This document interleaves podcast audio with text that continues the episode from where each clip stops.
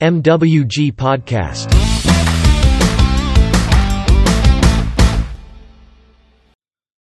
Chào mừng các bạn đã quay trở lại với kênh podcast của Phòng Đào tạo và Phát triển Nguồn Nhân lực MWG. Hôm nay mời các bạn lắng nghe câu chuyện được mang tên Sự tham lam, lòng biết ơn. Trước đây, có hai người hàng xóm, một người thì gia đình khá giàu có, người kia thì gia đình lại khá nghèo. Hai gia đình này vốn không có ân oán gì. Thường ngày quan hệ của họ rất tốt, Thế nhưng có một năm, ông trời nổi cơn thịnh nộ, giáng xuống một trận thiên tai khiến ruộng đồng thất thu, mùa màng thất bát. Gia đình nghèo nọ không có thu hoạch, lại cũng không có dự trữ, không có gì để ăn. Họ đành nằm chờ chết. Lúc này, nhà giàu kia đã mua rất nhiều lương thực. Họ nghĩ đến tình cảnh của nhà hàng xóm, bèn mang một thưng gạo cho họ để cứu nguy. Gia đình nghèo kia vô cùng cảm kích cho rằng đây chính là ân cứu mạng. Sau khi qua khoảng thời gian khó khăn nhất, gia đình nghèo đến bày tỏ lòng cảm ơn đối với nhà giàu.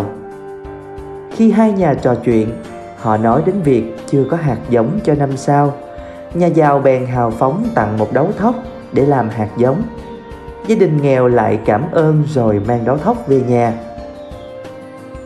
Về đến nhà, anh em nhà nghèo lại nói rằng một đấu thóc này thì làm được gì cơ chứ? Ngoài ăn ra thì vốn dĩ không đủ để năm sau trồng. Nhà giàu này quá đáng thật.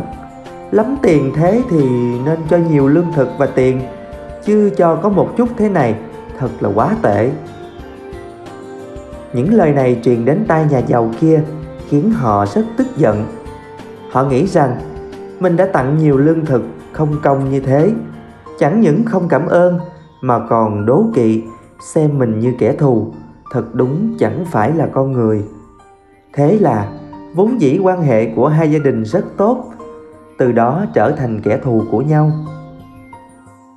Câu chuyện, một chén gạo dưỡng ơn, một đấu gạo nuôi thù, có ý nghĩa rằng khi việc cho đi trở thành một thói quen thì sẽ thành trách nhiệm không thể chối bỏ được. Có câu nói rằng, dục vọng giống như nước biển vậy, uống càng nhiều sẽ càng khát. dục vọng ham muốn thật ra chính là vết ngứa trong tâm hồn bạn.